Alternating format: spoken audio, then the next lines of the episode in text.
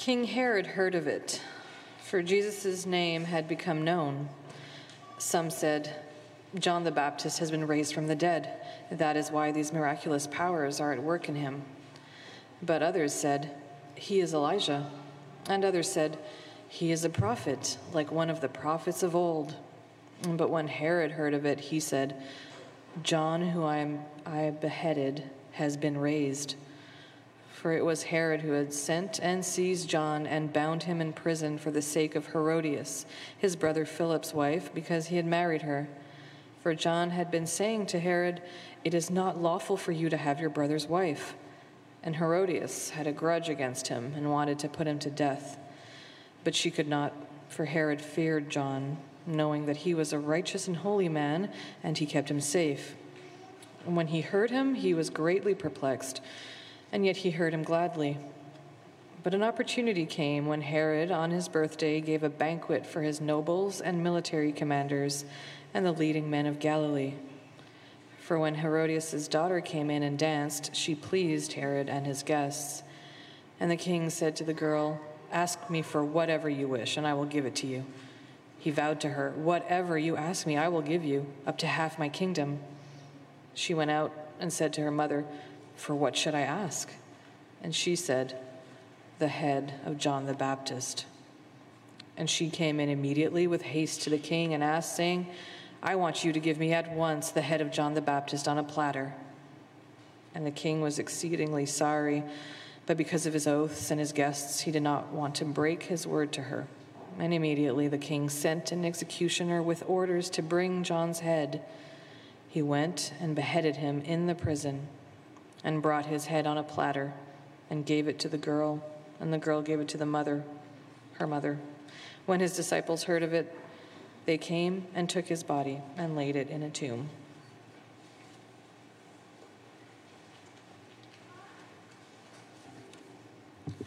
Let's pray for the Lord's help to understand his word. Father, we have, we have heard this gruesome story of the death of John the Baptist, and and in so many places in Scripture, uh, we, we hear your word and we are bothered by it. We are offended by what you have said. We hate it. We don't like being told to repent. And, and often, like Herod, we lock away your word. And we ask that you would help us this morning. Send your spirit upon us so that we may understand you, we may hear you. Amen. Uh, earlier this week, whenever I was meditating on this story, the, the story of John the Baptist dying, being thrown in prison and killed, I really wasn't sure what to do with it. See, so far in Mark's Gospels, it's usually the story where Jesus comes into the scene and he does something great and everybody's happy and they love him, and, or maybe they don't, but then like we get to see how he's the great victor. But then there's this story. It's a dark story. It's a flashback and it, it, it's, it's sad, it's sinful. It ends on a, on a sour note. So, why did Mark put it here in the gospel? I, don't think Mark was interested in just telling us this story for history's sake. That's not what Mark was up to. Uh, by the direction of the Holy Spirit, Mark is weaving this plot line that will ultimately get resolved at the end of the book. The gospel continues. So at first, I was thinking, well, maybe Mark put this here to be sort of a helpful counterbalance to all the excitement that we've seen so far in the story of Jesus' life. Uh, because there's excitement building up around Jesus. There's miracles happening. We see that in the first verse of our passage. That things are good, but maybe Mark's like, oh, yeah, things are good now, but just you wait. You know, all this fame uh, that's surrounding Jesus and the boys, well, it's going to lead to them getting killed. You know, God's messengers usually end up dead either by Herod or Pontius Pilate or, or later by the emperor. You know, persecution always comes for the faithful. I, I, was, I was expecting something like that, you know. But the more I studied this passage, the more the theme of sin and repentance came to the foreground. Now, I want to take just a moment to explain sin and repentance uh, before we jump into the story. So, if you're not from a churchy background, let, let me spell out what those terms mean. Uh, sin. Uh, one author, I really like this, he described sin as the human propensity to mess things up. The human propensity to mess things up. Now, he didn't say mess. Uh, but I, I really like that way of saying it. Because we often think of sin as like, oh, there's some arbitrary rule that this guy made and it keeps us away from little things that we like. Somebody's out there not wanting us to have any fun. That's, that's our idea of sin. Uh, but according to the Bible, all the rules that God gives, they are for our flourishing. So when we go against God's word, we're messing things up for us, for, for everybody around us. That's what sin is.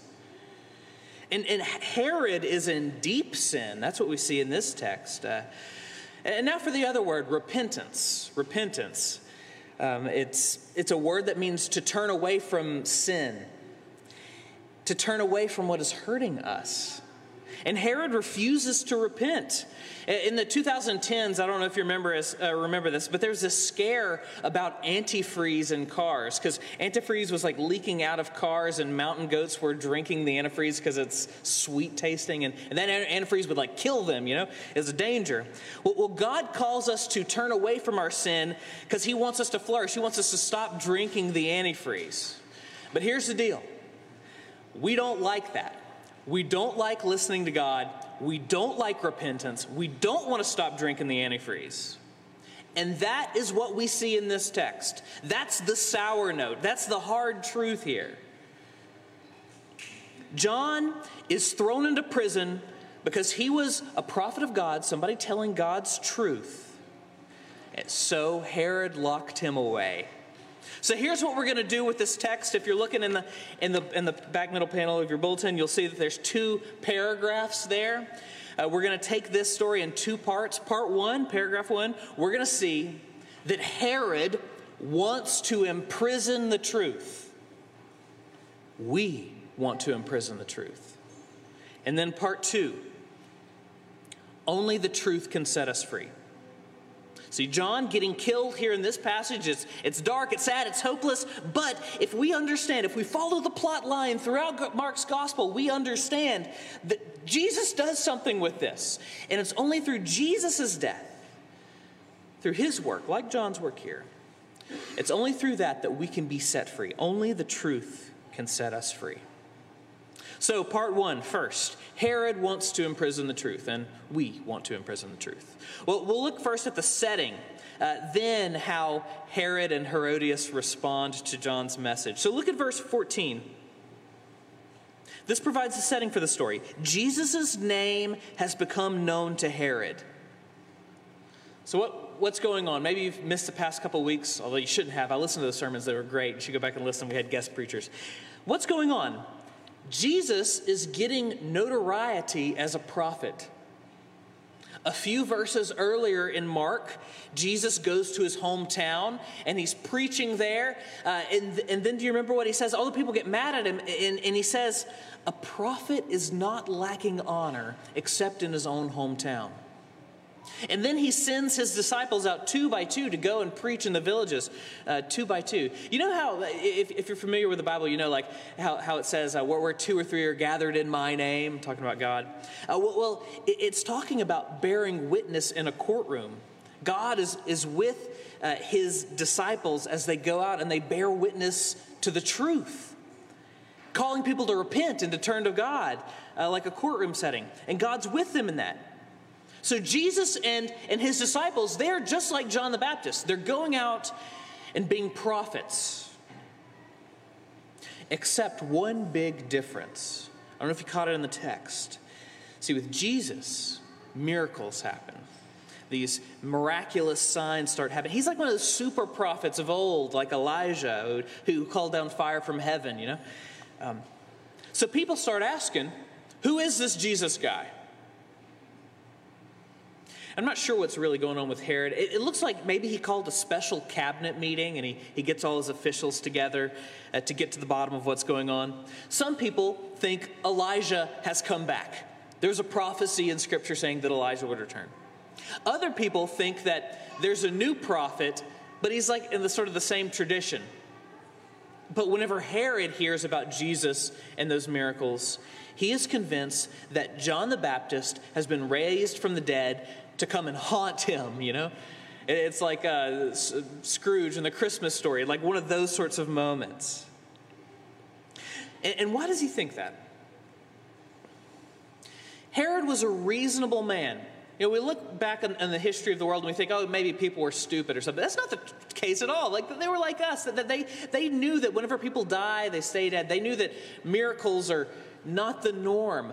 But these miracles made Herod think that the only way this Jesus stuff makes sense is if miraculous resurrection power, like we've heard from the stories of the prophets of old, has actually come into this world and has raised up John the Baptist. It's very interesting that Herod was thinking that.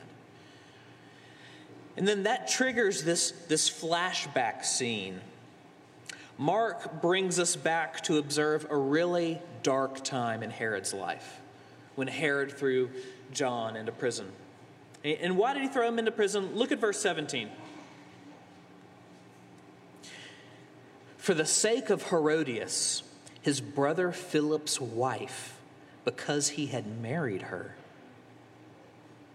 What's wrong with that marriage? Because verse 18, John says the marriage was unlawful. It was sin. It was antifreeze. It went against what God had commanded in Scripture.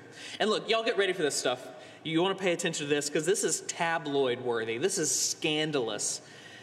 Um, also, a side note in the Herod family, like all the guys are named Herod, so I'm going to try and make this as simple as possible. So there's Daddy Herod. And Daddy Herod, that's Herod the Great. If you remember Matthew's gospel, he's the Herod who killed all the babies to try and kill baby Jesus. Uh, so, so we already know that, that our Herod in this text, his, his family does not have a good moral backbone.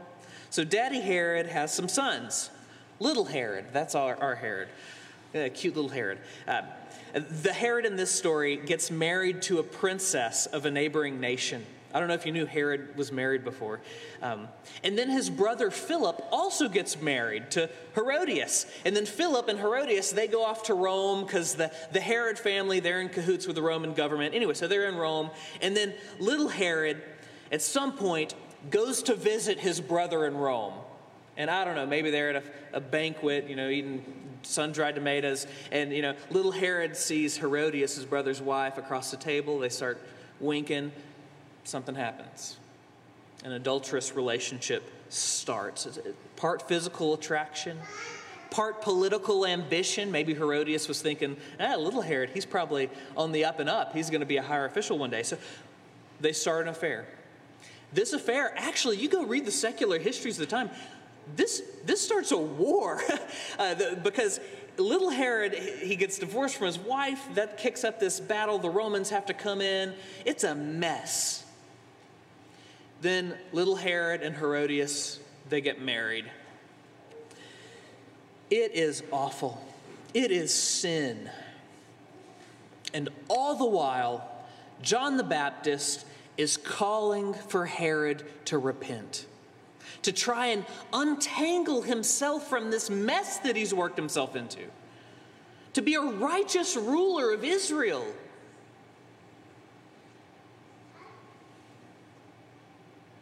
So let's now look at the two ways that these adulterers respond to John's message. First, we'll look at the wife, Herodias. Look at verse 19. Herodias holds a grudge and she wants to kill John. She hates what God has to say to her. Just like the, the proverb of the adulterous woman who eats and wipes her mouth and she says, I've done nothing wrong. Uh, how dare John condemn her for her destructive appetite? Like the Jezebel of old that we read earlier, she wants to kill him, to shut down the voice of God that one voice of truth in her life that's calling her to repent, that cuts through all her sin. The world we live in today is filled with the spirit of Herodias. It is the same story over and over again. And I'm not talking about just like our cultural moment, but go back, go, go read Charles Dickens. He, he has the same plot in, in his stories, or, or the Twin Peaks, maybe your own life. You know the story that there's somebody who's in a relationship, a, a marriage, and it's just not that exciting, but then somebody new comes along. And, it, and, and part of us just wants, wants them to be happy with a new flame, a new joy. Like, don't you ever feel that whenever you're watching? That We love that story of people breaking free of the chains of responsibility and starting over with something new. And it's not just about messed up relationships. I mean, because at the end of the day, we'd probably all tend to agree like, if you make a promise, you should probably keep it. But this is literally any sin. It's any time there's a desire that goes against God's word. Just like the serpent back in the very beginning of the Bible, we will say, Did God really say that? Is that really what God meant? Or is there a way that I could get what I want? We want to shut it down. We want to kill the prophet. See, often in life, people will have critiques of us or, or, maybe even positions we hold on, on certain issues. And look, if we refuse to listen to those critiques, if we shut it down, kill the discussion, we will be worse off for it. Refusing to listen to critique, it will make us into judgmental, mean, and bitter people. So beware of the idea that all you need to do is to stop listening to the haters. Sometimes, yes, you do need to be affirmed, but sometimes you just need to hear the truth. Now for Herod. How did Herod respond? Herod's response is a little bit different from Herodias. Uh, he throws John in prison, and, and we're kind of like, oh, yeah, that, that was good. He was keeping Herod, I mean, he was keeping John safe from his crazy wife. Uh, Herodias just danger to John. And Herod wants to defend him? No. Look at, look at verse 20. It's complicated. Herod would sometimes go and listen to John. Do you remember that part of the story? Herod would go listen to him. He listens a little. He hears these pleas for repentance, and he's intrigued by what John has to say. See, he knows that John has the truth. Yet, what does he do with that?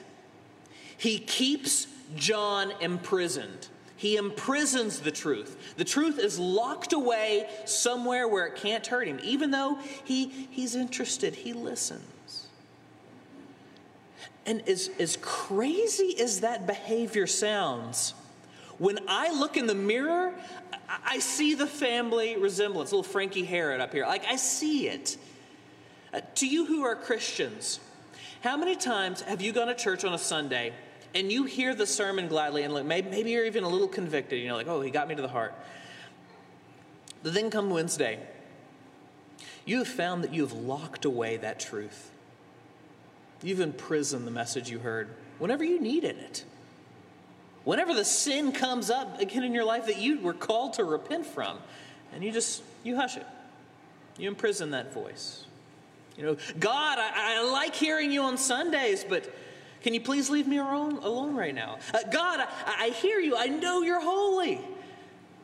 But I want this. I feel like I have to have it. God, you're asking me to repent, but if I do repent, this is going to cause too many problems for me. I have a reputation to maintain. I, I can't let people know that I was in the wrong. God, I, will I'll see you on Sunday, but, but not right now. I'll visit your cell later. So, where in your life do you hear the alarm bells ringing? What red flags pop up that you want to subdue? What have your friends said about you that you're just like, hmm, they don't understand? They're in the wrong. We need to pay attention, friends. See, the truth is, all of us are guilty of great evil, and we hate that. We want to shut down that truth, either kill it or throw it in prison. And not just us, like, like literally everybody. And, and something interesting is every religion or secular philosophy in the world tries to do this in some sense. They, they try to imprison the truth. Uh, they, they say, we're not that bad. You know, like, like, yeah, yeah, we're messed up, but we're only human. Or, or like, ah, you know, all that stuff that I did, it's not really my fault. If you just knew the story, like, you'd understand it was somebody else's fault or nobody's fault. Or, you know what, maybe, yeah, do some bad things, but it's not so bad that God's not for, going to forgive it. I mean, God's job is to forgive, right? That's just not how the Bible talks. Matthew chapter 11 Jesus is, it's probably my favorite speech of Jesus. He's given the speech about John the Baptist, and, and, he tells people, like, what did you go out to see whenever you went to see John? Whenever you're out in the wilderness, what did you go Did you got to be entertained by him? Or did you actually go to listen to his message and to repent? Jesus says, Woe to those cities who went out, who've heard the message and did not repent. Woe to, to, to Chorazin. Woe to Bethsaida. It will be better for Sodom and Gomorrah on the day of judgment than it will be for those who heard the message and locked it away.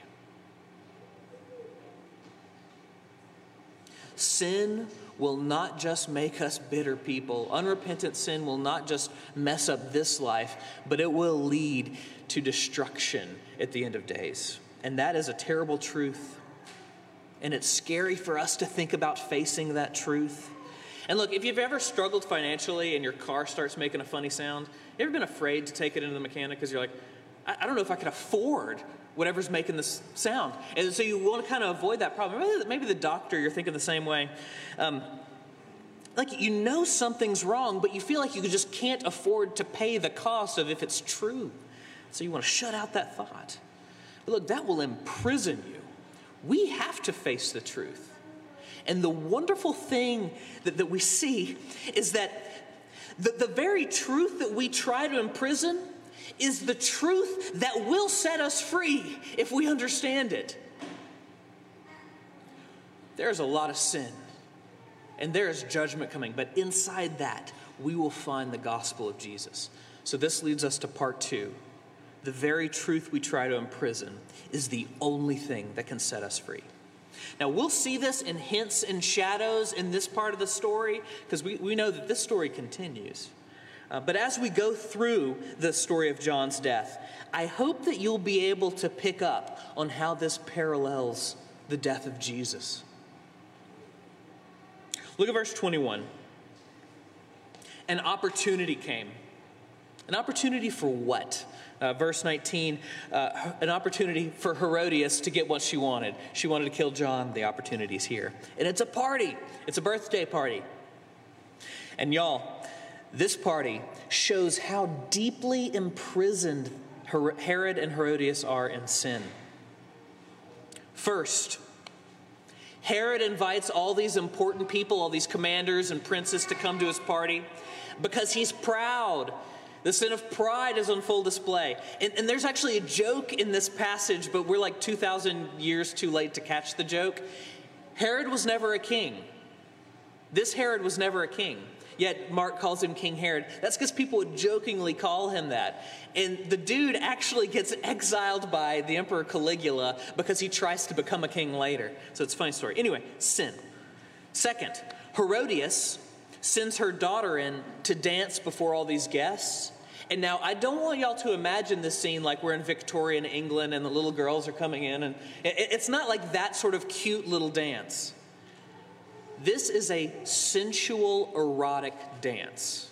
That's what all the commentaries uh, out there say. That's, that's what historians see going on. This is more like a Greek sort of thing working its way in. It's bad. Third, she was just a teenager. Her mother was very awful to manipulate her into doing this before these men. Fourth, she danced for her stepfather Herod, and he enjoyed it. Uh, that is the sort of abuse of relational dynamics and power dynamics and sexual stuff that, that God hates from the Old Testament to the New, uh, New Testament. It is bad. Fifth, Herod offers her up to half his kingdom. If you know the scriptures, you know that's a phrase like happening in the story of Esther. Kings say that phrase to their favorite wives. So that was some bad stuff, father, stepdaughter stuff. Sixth, Herod, her, I mean, Herodias uses this vow that he makes to manipulate her husband. Bad marriage dynamics. Seventh, Herod gives into the pressures around him. All these people are looking at him, his wife's looking at him. He's like, I've made this vow. I have to give this girl whatever she asks for. And even though he knows it is wrong to kill John, even though it grieves him, he does it anyway. He has imprisoned the truth for so long that he feels stuck and he has to do it. This whole party is a mess. This is a display of what it means to be enchained in sin. And it ends so sadly. Look at verse 9. John's disciples, they hear of it and then they come in and they, they collect his body in two parts. And they take him and they lay him in a tomb. And that's it. That's where this part of the story ends. But if this was all there was, then all this would be would be a horror story to us on the dangers of unrepentant sin.